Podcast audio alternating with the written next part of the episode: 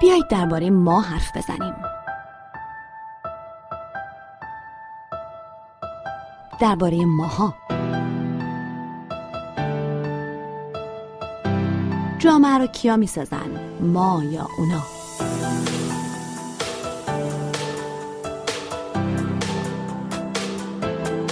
اینا اینطورین اونا اینطورین اما اینا همون اونها هستن.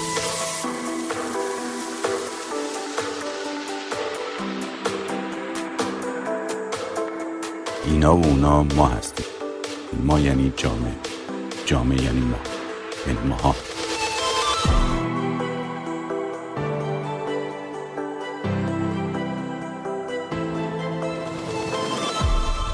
ماها.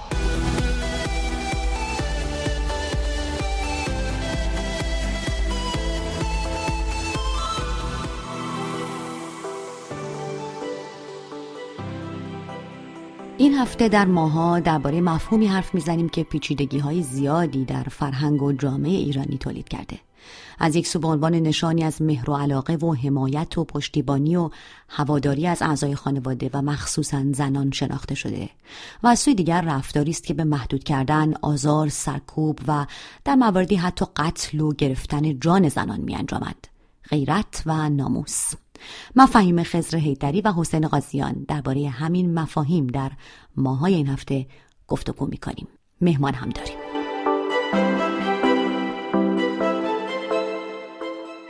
فکر می‌کنم برای شروع بحث این هفته بد نیست آقای قاضیان از همین ناموس خانواده شروع کنیم. ببینیم اصلا این ناموس چیه؟ ریشه در چه داره و چرا و چگونه است که انقدر مهمه؟ اتفاقا از خوب جایی به نظر من شروع کردی. این مفهوم که نشون میده که ناموس مال یه عده دیگری است. مثلا شما میگید ناموس خانواده. گاهی اوقات مثلا ما میگیم ناموس ما ایرانیا مثلا موقعی که بحث رفتن دختران ایران برای کار جنسی در دوبی بود یا موقعی که عراقی ها رو می‌گفتن که آمدن مشهد زنای ایرانی رو سیقه می‌کنن مثلا می‌گفتن که ناموس ما ایرانیا افتاده زیر دست و پای عربا بنابراین این ناموس معلومه که متعلق به یه عده دیگریه. حالا خانواده ملت یا هر چیز دیگری. خیلی روشنه که این دیگران مردان هستن. این ناموس در واقع بدن زنه بلکه ذهن زن هم که جنبه غیر به اصطلاح جسمانی بدن زن هست متعلق به اون نیست. باز دوباره متعلق به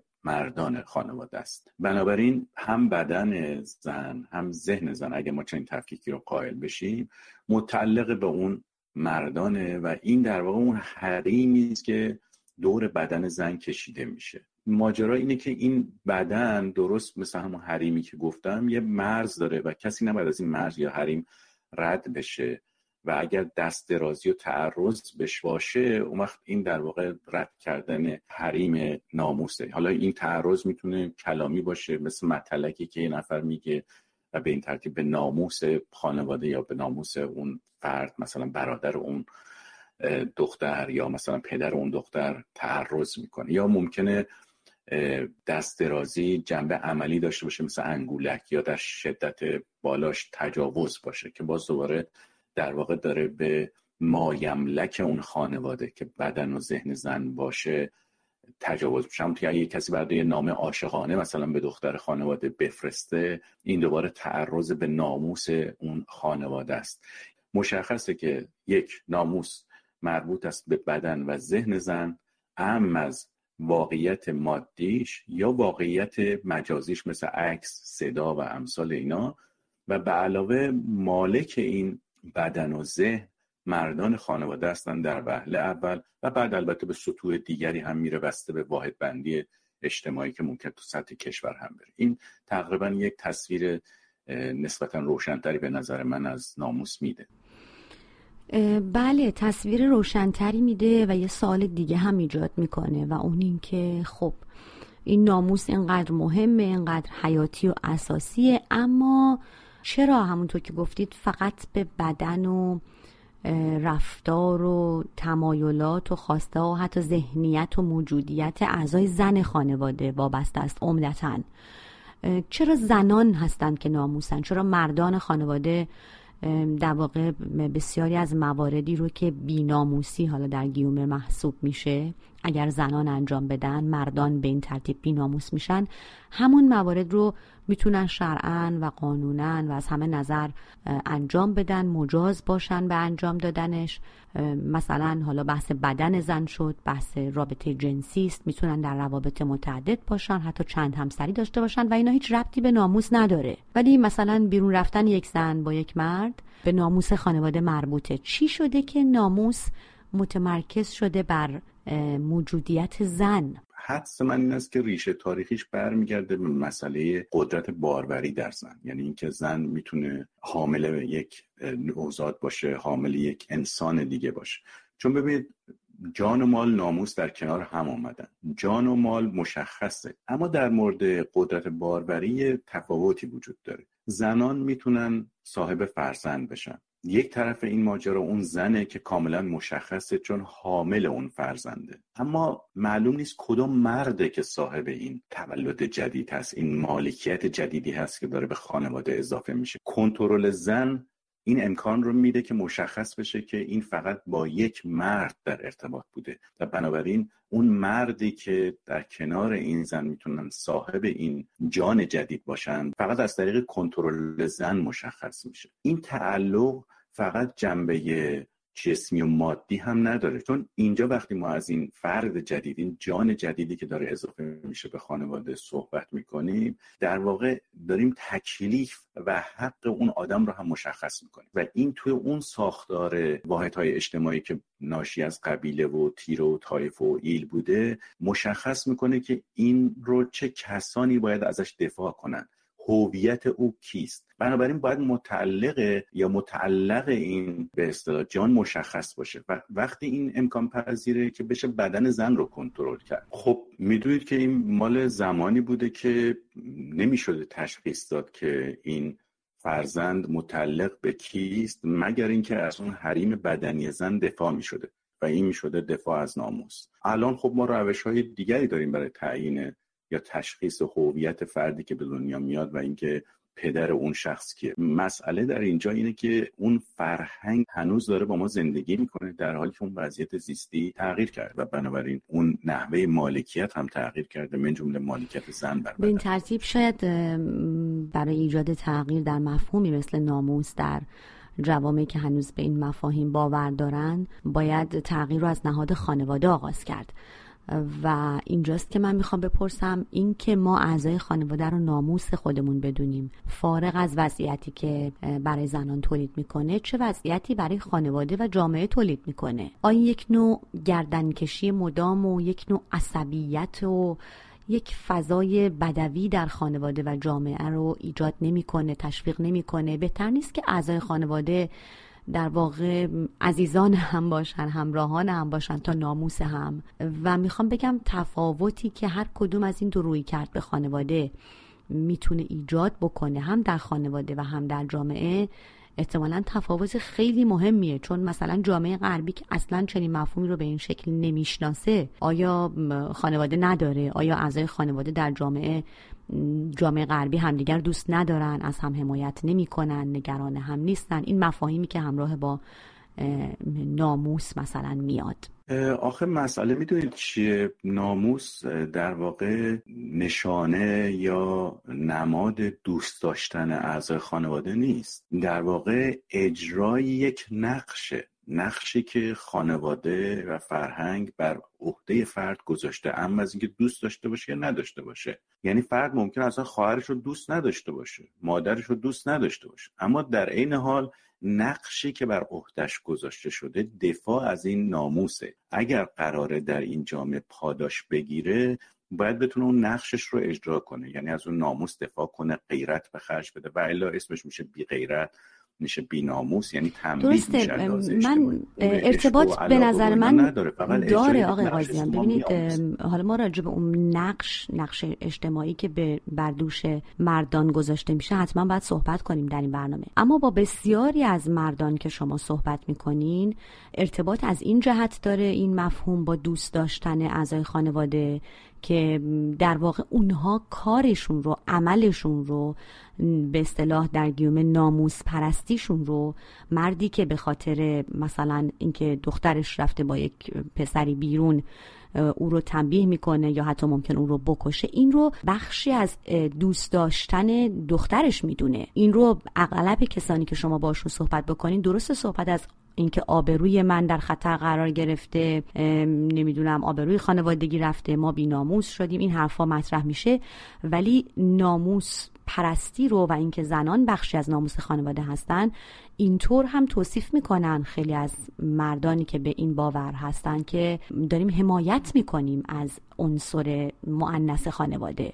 یعنی این رو با حمایت با دوست داشتن آغشته می‌کنن معرفی می‌کنن. از این جهت سوال اینه که آیا تنها راه حمایت همینه؟ این درسته ولی به دو نکته در اینجا باید توجه کرد. اولا اینکه ما به عنوان بشر برای کارهایی که می‌کنیم معمولا یه روکش های آبرومند درست می‌کنیم. یعنی ممکن خود اون کار لزوما قابل قبول نباشه برای دیگران. ولی ما میایم یه روکش مناسب زیبا و اخلاقی روی اون می‌کشیم و این کارمون در واقع امکان میده که کار موجه باشه در نظر دیگران. مثلا اینکه من فرزندم رو توی گوشش می‌زنم و تنبیهش می‌کنم خب من دارم به اون زجری میرسونم ولی اسمش در بیرون تربیت کردن بچه است. علاوه بر این خب ببینید ما داریم در مورد جامعه حرف می‌زنیم و فرهنگی حرف می‌زنیم که ما درش متولد میشیم. بنابراین مجموعه احساسات و عواطف و آگاهی ما در چنین جامعه با مجموعه سازوکارهاش ساخته میشه. یکی از اون جنبه ها این است که اگر کسی به من علاقه داره مالک منه. بنابراین از این مایملکش باید حفاظت کنه. اگر به من غیرت نشون نمیده اگر من رو ناموس خودش محسوب نمی‌کنه این پس معلوم من رو دوست نداره و ما در چنین جهانی زندگی می‌کنیم و این نوع از دوست داشتن رو یاد می‌گیریم.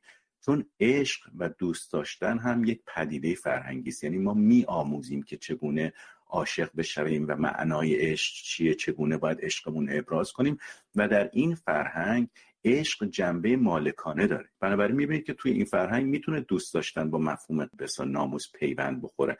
اما از طریق یک فرهنگ. اما می‌تونه که در این حال که من دوستش نداشته باشم هم ناچار بشم که ناموس رو و نقش ناموس پرستی خودم رو ایفا بکنم. برای اینه که میگم یه جاهایی ممکنه شما از نقشتون راضی نباشید از انتظارات نقشتون راضی نباشید اما ناچار باشید اون رو اجرا بکنید به دلیل پاداش های اجتماعی که می‌گیرید و به این دلیل که اگر نکنید تنبیه میشید.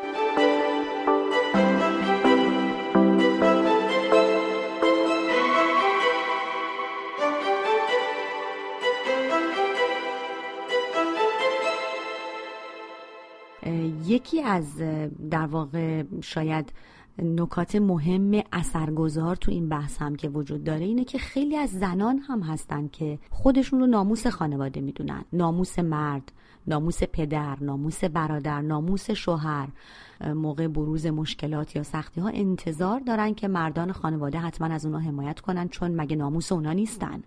یا در مسائل مالی یعنی این هم یک مورد شاید از طرفی بشه گفت خب زنان در فرهنگ همونطور که شما توضیح دادید این رو میآموزن و از طرفی علاوه بر اینکه میآموزن خواهی نخواهی در جامعه و در فضایی هستن که ناموس مردان خانواده محسوب میشن. خب حالا شاید با خودشون بگن که چرا از مزایای این اتفاق استفاده نکنم. منظورم اینه که این بحث در میان خود زنان هم شاید نیاز به یک نوع ویرایش مفهومی داشته باشه.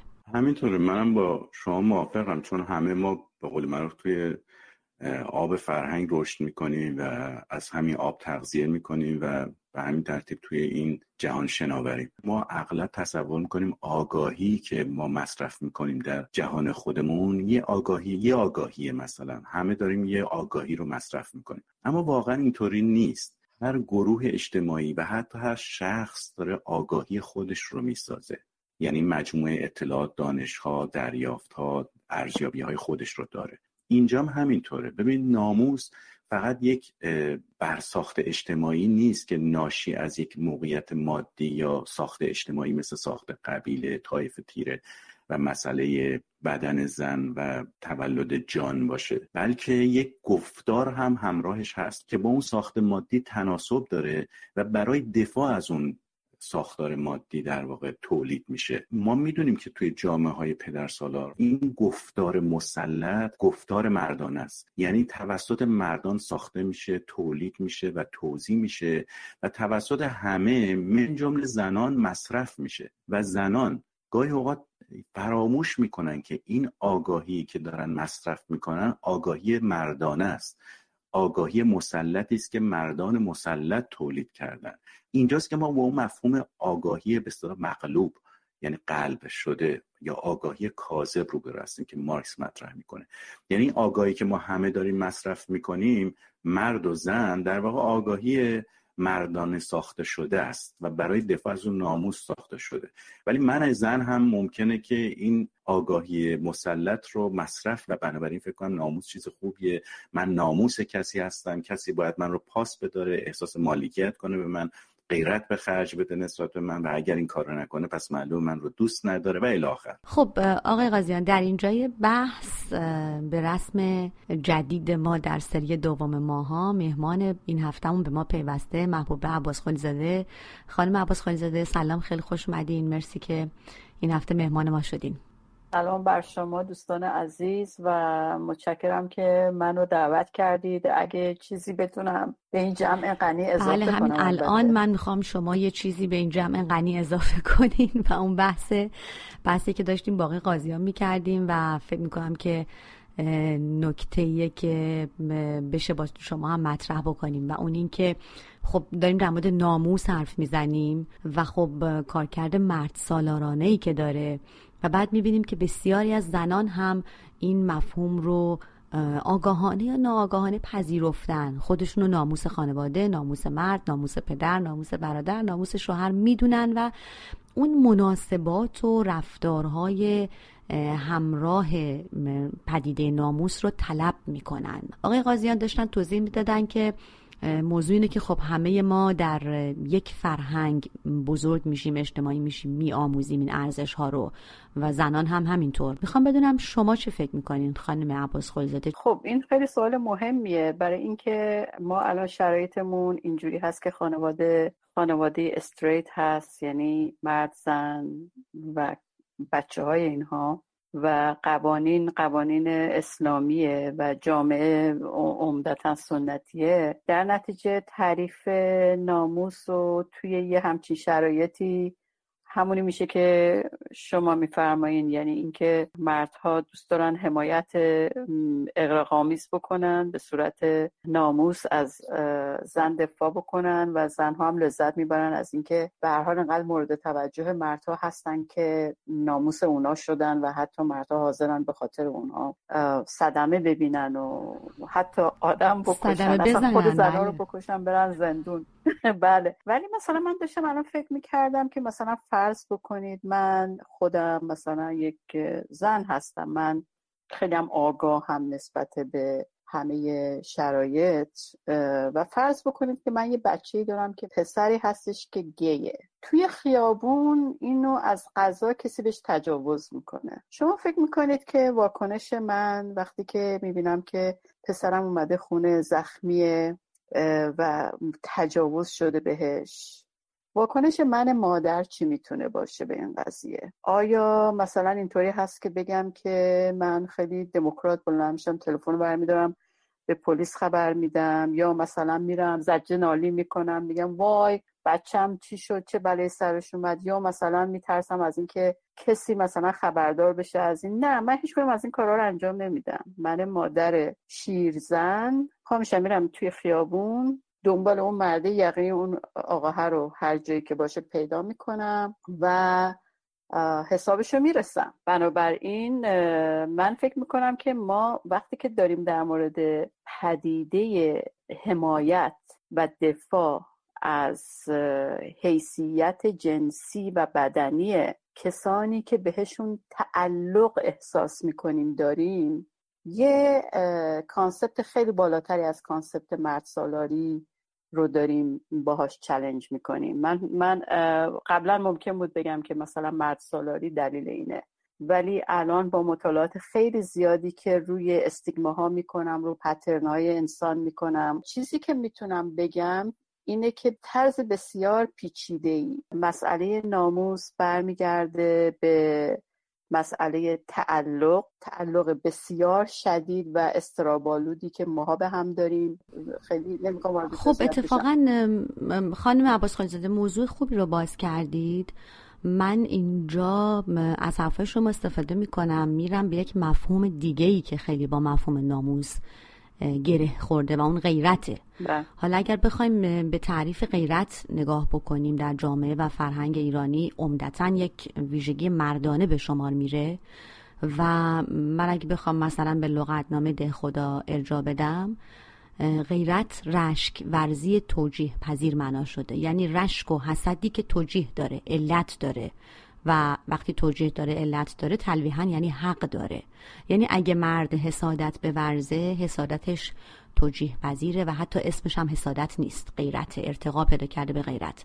همین توجیه پذیر بودن غیرت مردانه موضوعیه که به سادگی خب ما دیدیم به قتل های موسوم به ناموسی به زنکشی اینها منجر شده و اینجاست که بد نیست درباره مفهوم غیرت هم صحبت کنیم. چون شما معتقدید که حالا در ورژن جدید فکر خودتون که ناموس الزامن امری مرد سالارانه نیست. اما وقتی به غیرت می‌رسیم دیگه نمی‌دونم. چطور می‌تونیم بگیم که امری برخواسته از فرهنگ کهن و ریشهدار مرد سالار نیست؟ آقای قاضیان شما می‌خواین در مورد موضوع صحبت کنین بعد دوباره برگردیم به عباس زاده من حقیقتش فکر می‌کنم که موضوع ناموس توی جامعه ما کاملا با مسئله مرد سالاری و جامعه پدر سالار ارتباط داره و غیرت در واقع یکی از اجزا یا ابزارهای دفاعی است برای دفاع از ناموس.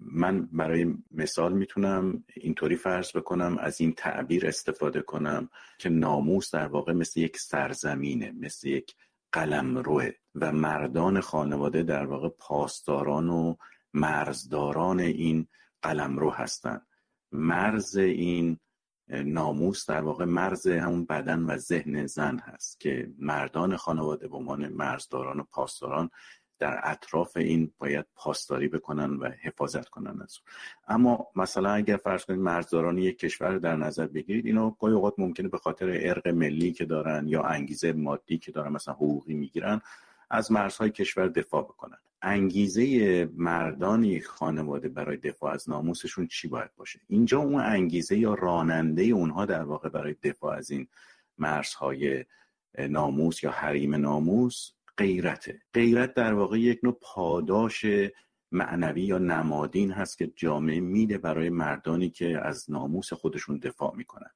و اگر این کارو نکنن اونها رو مجازات می‌کنن و در واقع اونا باید احساس سرفکندگی کنن. مثل درست یه آدمی که در مرز نتونسته دفاع بکنه و سرباز خائنی شناخته میشه یا سرباز ترسو جوونی شناخته میشه که نتونسته وظایف خودش رو انجام بده. غیرت در واقع پاداش اجتماعی است و بی غیرتی تنبیه اجتماعی و هر دو انگیزاننده برای اینکه بتونن از اون مرزهای ناموس دفاع بکنن. و به همین علت که حتی مثلا شما می‌بینید در قیاس ملی هم گاهی این حرف زده میشه. همونطور گفتم مثلا بدن زنان ایرانی میشه ناموس ملت ایران. بنابراین غیرت در واقع ابزار اجرایی یا راننده و مشوق دفاع از ناموس. شما هم توضیح دادید که ما دو نوع حسد داریم. یکی حسد مثبت یکی حسد منفی. حسد مثبت اسمش غیرت یعنی اون پاداشی است که در واقع جامعه میده و حسادت منفی اون حسادت زنانه است در واقع که نسبت به دیگران ابراز میشه. و اگر مردی هم این رو انجام بده انگار که کاری زنانه داره انجام میده. در حالی غیرت انگار چیز مثبتی است که مردا در قبال زنان انجام میده.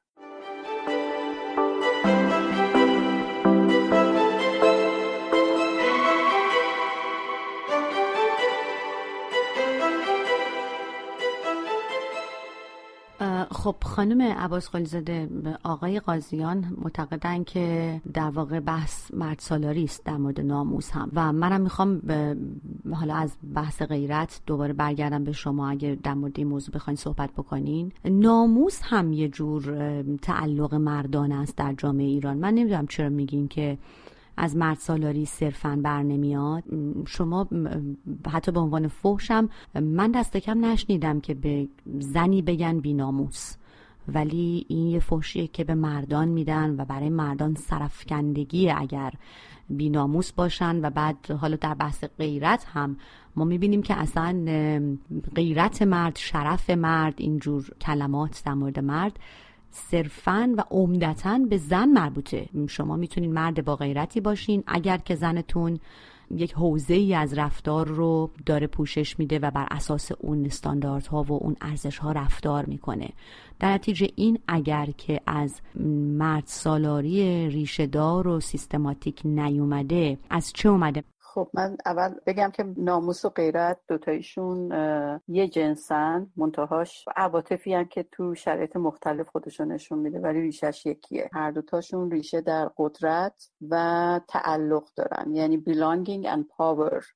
دوتا چیز خیلی مهمه که در انسان موقعی که رشد می‌کنه به وجود میاد. موقعی که ما وارد نرم های اجتماعی میشیم یا وارد زندگی اجتماعی میشیم که توش قدرت به صورت سیستماتیک یک جنبه مرد سالارانه داره. خب غیرت و ناموس هم جنبه مرد سالارانه پیدا می‌کنن. منتها من توجه شما رو دارم میدم به این که شما دارید توی کانتکس جامعه ایرانی سنتی هتروسکشوال بحث می‌کنید. من می‌خوام بگم که اگه بخوایم هتروسکشوال نباشیم و اگه بخوایم که جامعه شناسانه نگاه نکنیم به قضیه بخوایم فمینیستی نگاه بکنیم و غیر هتروسکشوال با یه مقدارم زاویه روانشناسی بدیم به داستان. متوجه میشیم که هر کدوم از ما تجربه های مشخصی در مورد غیرت و ناموس داریم و بسیار شبیه همدیگه هستن. حالا چی جوریه؟ ناموس اینجوریه که من فرض بکنید که یکی رو خیلی دوست دارم عاشق یکی هستم منو ول می‌کنه بلند میشه میره با یکی دیگه. دارم توی زندگی روزانه دارم حرف می‌زنم. و هر دفعه که من اینا رو با هم دیگه می‌بینم حالم بد میشه به دلیل اینکه احساس می‌کنم که این فردی که با اون آدم رابطه داره این کسی که با من قبلا دوست بوده این یه این ناموس منه و اون آدم داره به این تعرض می‌کنه. عصبانیم چون احساس مالکیت می‌کنم. فرق نمی‌کنه من زن باشم یا مرد باشم من احساس مالکیت می‌کنم. حالا تو تجربه زبان خودمون این احساس رو به زنها که می‌رسه بهش میگن حسادت به مردا که می‌رسه بهش میگن غیرت. این دیگه خیلی یه زبانیه که مردم دارن ازش استفاده می‌کنن. ولی دوتاییش تجربهاش خیلی شبیه همدیگه است. یعنی که یه احساس تعلق شدیده و یه احساس اینه که من نتونستم فراروی بکنم از احساس مالکیت یا احساس علاقه خیلی شدیدی که به طرف مقابل دارم و عشقی که به طرف مقابل دارم بسیار interdependence بسیار وابستگراست. غیرت هم همین جوریه. من اون احساسی که به اون آقا یا اون خانومی که پارتنر منو داره باهاش لمس می‌کنه به اون احساس غیرت می‌کنم و می‌خوام برم مثلا بزنم در گوشش. این که به این زن یا به این مردی که پارتنر من بوده داره, داره دست می‌خوره اون احساسی که دارم می‌کنم احساس آزار بسیار شدید رنج بسیار شدید. احساس از دست دادن بسیار شدیده. من وقتی که شما میشینید همینطوری میگید که سربازی که رفت در جبهه جنگید و احساس کرد که و اونجا بهش تلقین می‌کنن که این ناموس وطنته و تو باید غیرت داشته باشی به هم بر می‌خوره خانم خزر هیدری برای اینکه برادر منم رفت جبهه برادر منم رفت برای اینکه اون چیزی که بهش اعتقاد داشت دفاع کنه. ولی یه بارم توی زندگیش نیومد بگه من غیرت برای غیرتم رفتم یا برای ناموسم رفتم. یه بسیجی خیلی هم خیلی ساده ای هم بود. این, این پسر 18 سالشم بود. شوهر من موقعی که من 18 سالم بود و اون 20 سالش بود و ما در واقع قبل از انقلاب بود. مرد مبارزی بود این آدم. آقای قاسیان می‌شناسه ایشونو. بعد ما توی اتوبوس داشتیم از مرز ایران فرار می‌کردیم و توی اتوبوس پر آدم در واقع آدمای مرز بودن. یه مردی یهو من نشسته بودم احساس کردم یکی داره دست منو فشار میده. نگو که این یه مردی که پشت سرمه داره این بازوی منو فشار میده. من خیلی ناراحت شدم از این قضیه و اون موقع مثلا انقلابی هم بودم. یه دونه چاقوی خیلی کوچیک داشتم. اومدم برداشتم تا دستش رو جلو برداشتم دستش رو زخمی کردم. دستشو کشیدم. بعد خیلی خب جوونم بودم دیگه. الان گفتم من الان به نامزدم به شوهرم بگم الان خون به پا می‌کنه. بهش گفتم که ببین این من که اینجا نشسته بودم این مرد پشت بود اومد می‌خواست دست منو گرفته بود از پشت بازومو داشت فشار می‌داد منم حسابش رو رسیدم. بعد نمی‌خوای هیچ کار بکنی؟ بعد یه نگاهی به من خود چه کار بکنم؟ خب ببینید این چی کار می‌تونست بکنه؟ گفت خب تو که حسابش رسیده با من چی کار بکنم؟ بعد خیلی معدب با تذکر رفت داد گفتش که میشه شما بیاین این بر بشینین؟ خب این هم یه تجربه دیگه که بنده از غیرت دارم. یعنی که بنده خیلی هم دوست دارم اونجا که خب. حمایت هم بکنن. ولی ولی می‌خوام بهت بگم که بله جمهوری اسلامی توی فضای عوامگرایانه یه سری آدم عوام رو میفرسته سوریه و جاهای دیگه به اسم ناموس و غیرت. ولی اینی که ما بیایم یکی یکی اینها رو تعمین بدیم به اینکه حسی که به وطنشون دارن و حسی که به مذهب دارن حسی که به خانوادهشون دارن بیایم یهو کلی بگیم که این در واقع یه حس مرد سالارانه که از این میاد که زن رو می‌خواد حمایتی بکنه که به نفع چه می‌دونم شهوت مردان است یا خواسته های مردان است. این یه چیز خیلی به نظر من کلیه.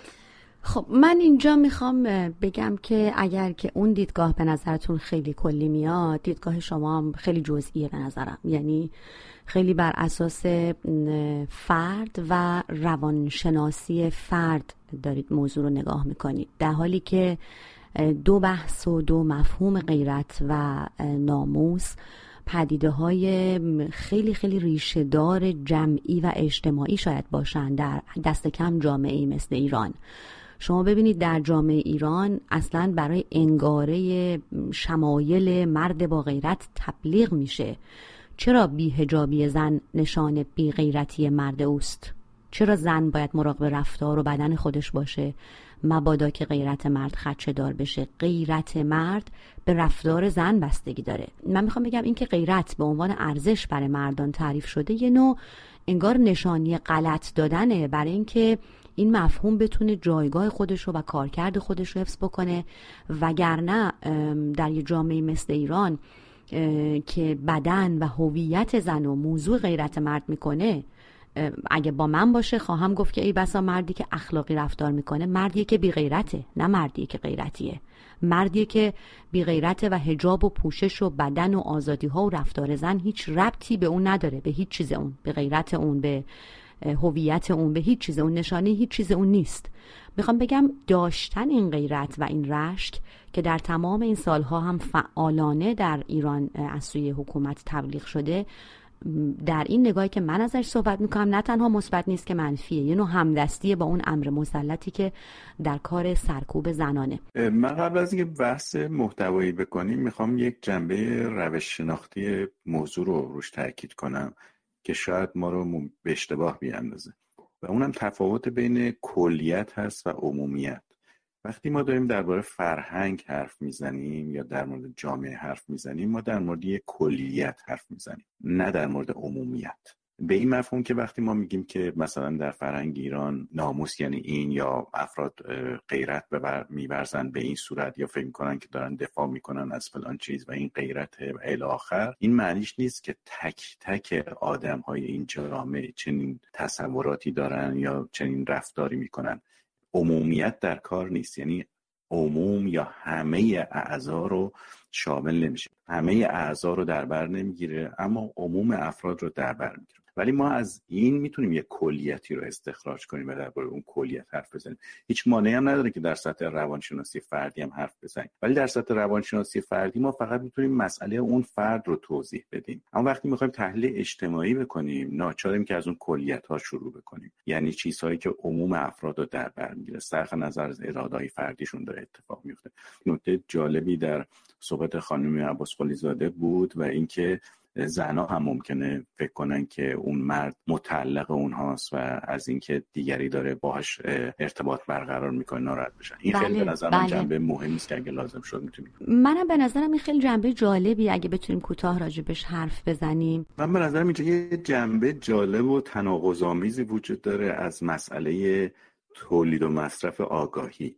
یعنی ببینید درسته که اون آگاهی که توی جامعه مرسالار داره توضیح میشه آگاهی مردان است و زنان و مردان هر دو مصرف کنندشن. ولی اون آگاهی داره چی رو میگه؟ آگاهی میگه که در واقع زنان مملوک یا متعلق مردان خانواده هستن و بنابراین رابطه عاشقانه بین دو نفر هم در واقع از این الگو تبعیت می‌کنه. اینجا عاشق در واقع اشاره ناخواسته است به مرد که جنبه فاعلانه داره و معشوق که مفعول این رابطه هست در واقع انگار بیانگر زن هست ناخداگاه حالا اینجا چه اتفاقی افتاده؟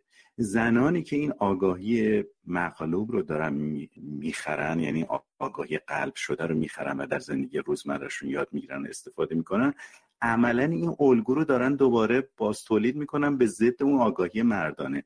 یعنی اونا میگن ما هم خب پس مالک شما هستیم و مرد هم پس مملوک من هست متعلق به منه. در حالی که اون نوع آگاهی که مردها تولید می‌کردن بر اساس یک ساخت اجتماعی تولید شده بوده که مرد می‌تونسته با چند زن در ارتباط باشه و همه اونا به اصطلاح جز مایملک او باشن. در حالی که زن به دلیل همون مسئله تولید مثل که اشاره کردم فقط می‌تونسته مملوک یک شخص باشه. زنانی که مصرف کننده این آگاهی مغلوب مسلط هستن هم به شیوهی دارن ازش استفاده می‌کنن که خلاف اون مقصودی بوده که تولید شده.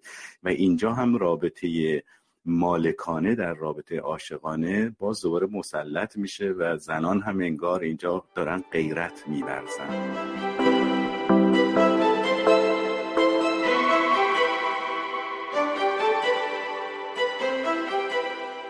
از طرفی یک الگویی از عشق هم مدام در رسانه های حکومتی و سینما و تلویزیون ایران تبلیغ میشه و اون الگوی عشقی است که در اون مرد عاشقی مرد عصبی و پرخاشجو و سختگیر با رگهای گردن برجسته غیرتی گوشی تلفن همراه زن رو چک می‌کنه نمی‌خواد زنش کار کنه به هجاب اون خیلی حساسه حتی توی گوشش می‌زنه ولی عاشقشه. بهش میگه دوستت دارم و دست خودم نیست چون دوستت دارم این کارا رو می‌کنم.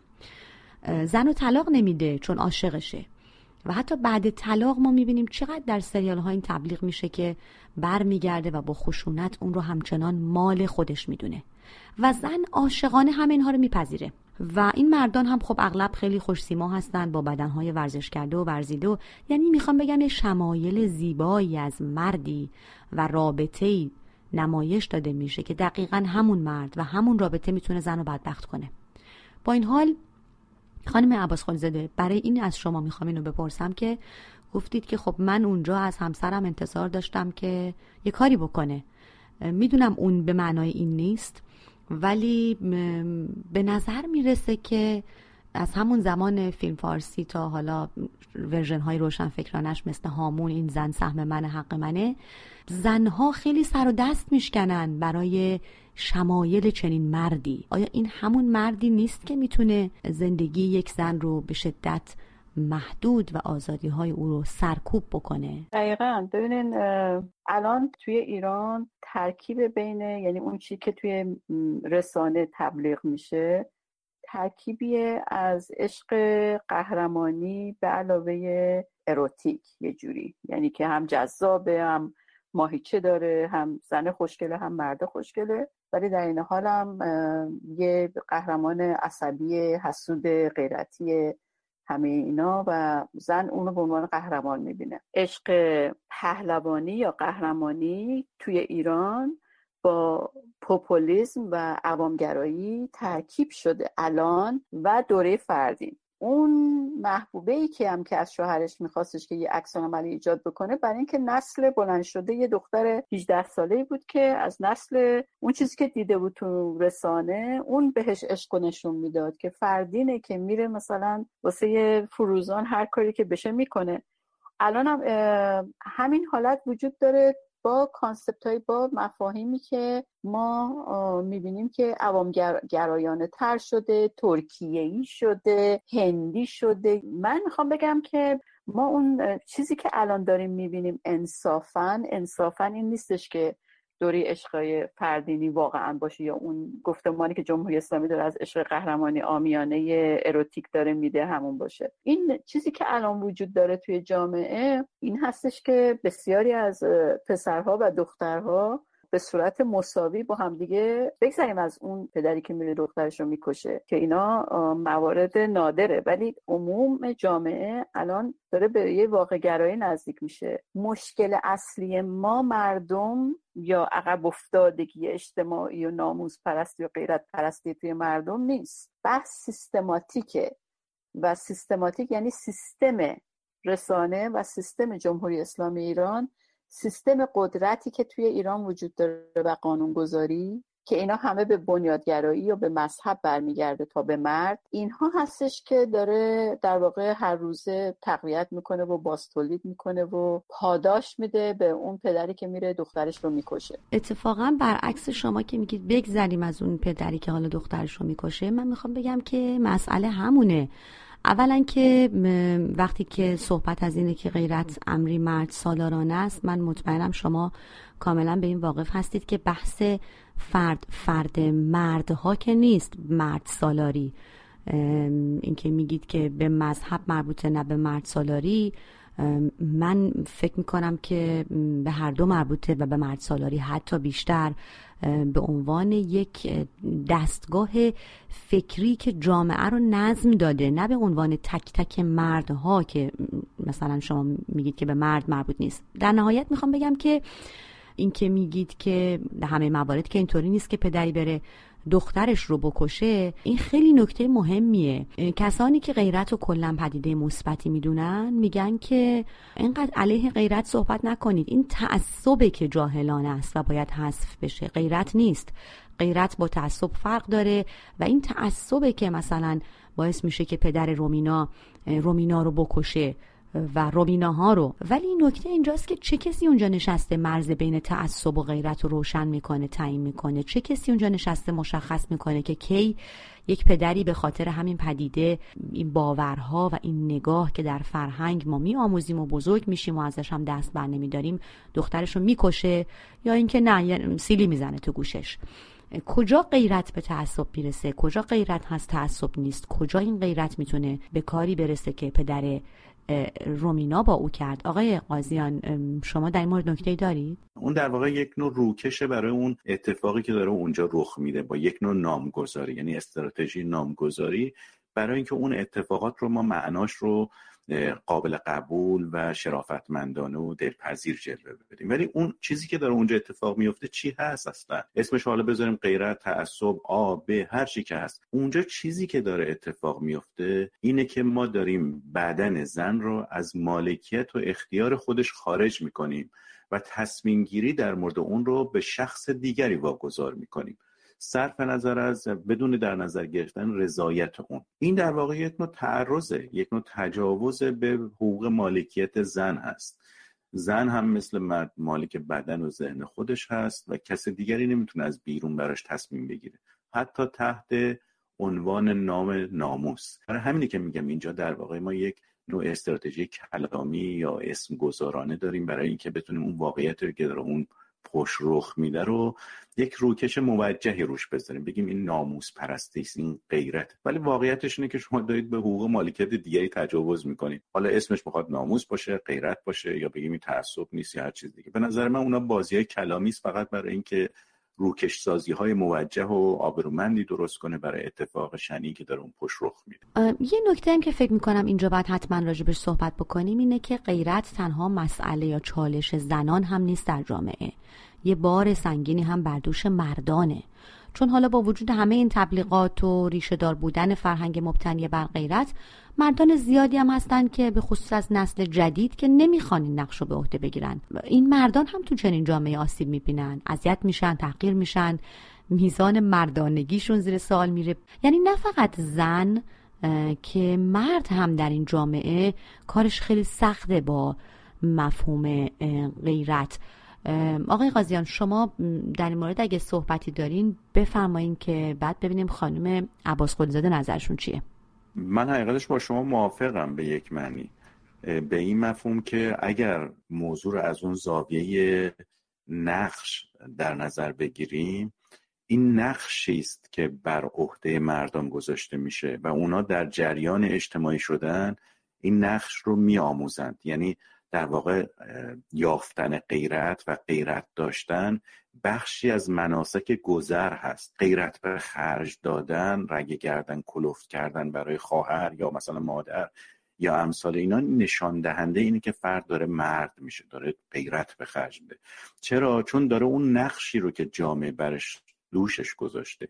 اون انتظاری رو که از اجرای این نقش داره داره اجرا می‌کنه. یه باری به دوش فرد گذاشته میشه که اگر نقش رو البته خوب اجرا بکنه پاداش می‌گیره ولی مشکل اینه که اگر نقش رو خوب اجرا نکنه یا قبول نداشته باشه وقت با همون مفاهیم مثل بیغیرت یا سیب زمینی یا بیرگ یا هر چیزی از این دست به نحو اجتماعی تنبیه میشه. برای همین هم است که مثلا توی جاهایی که قتل ناموسی رخ میده کسی که این کارو می‌کنه سربلنده. خانم عباس خالیزاده شما که نگران این هستین که این غیرت رو یه مسئله صرفا مردان بدونیم در این مورد چه نظری دارید؟ اون چیزی که من ازش خیلی نگرانم مسئله سیستماتیک شدن چیزی هستش که تقویت می‌کنه حس مالکیت قانونی و جنسی مرد رو به زن. و این هستش که بیشتر از همه به نظر من اون موضوع اصلی باید این باشه.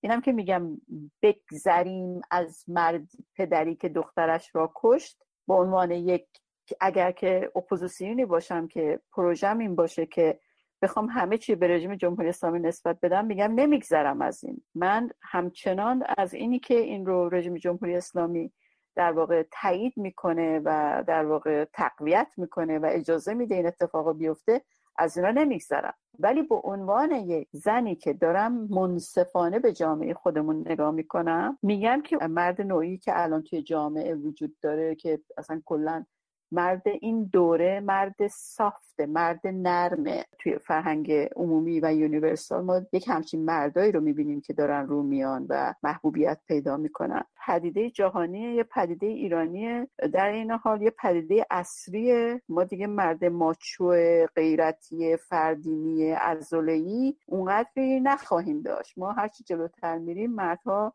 نرمترن بدنشون شبیه زن هاست ماهیچه های مرد زن شبیه هم میشه. و این تغییرات داره میره جلو.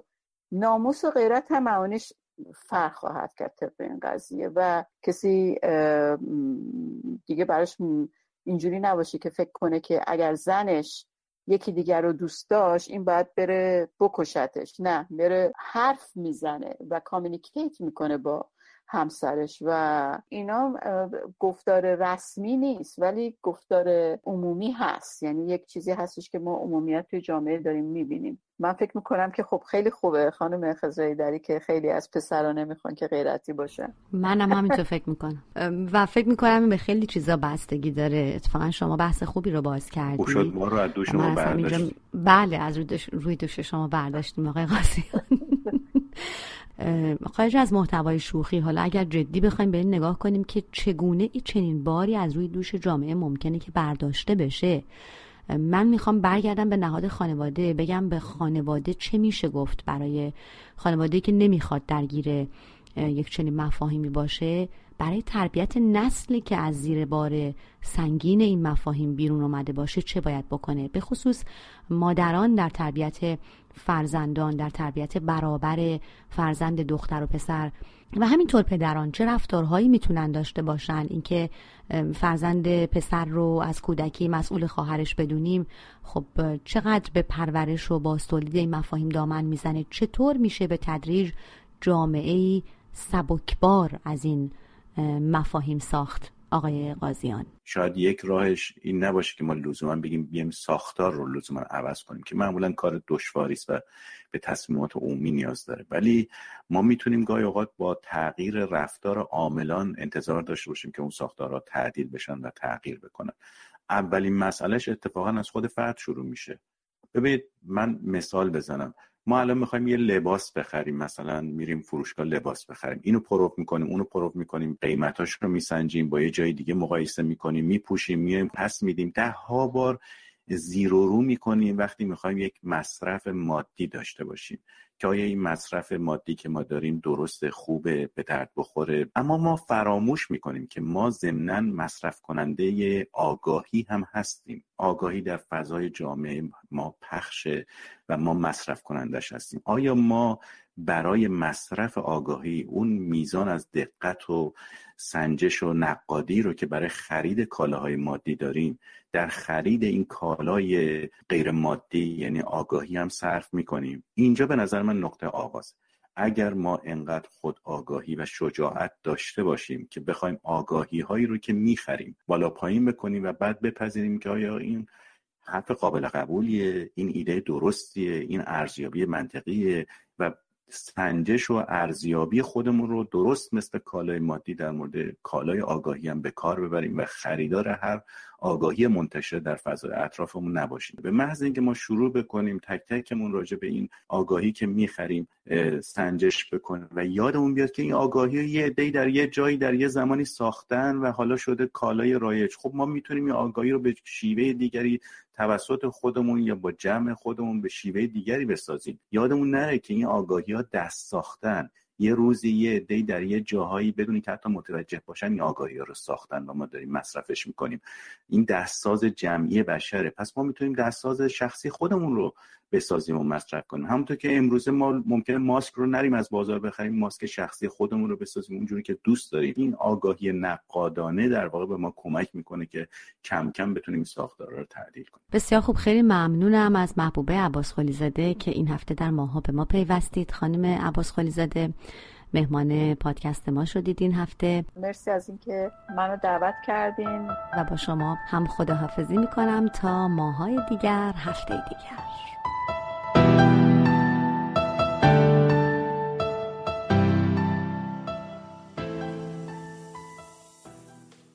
نظرات مطرح شده در این پادکست لزوما دیدگاه رسانه پارسی نیست. رسانه پارسی. زین پس می توانید تمام برنامه های ما را در وبسایت این رسانه به نشانی persianmediaproduction.org و نیز در شبکه های مجازی با همین عنوان دنبال کنید.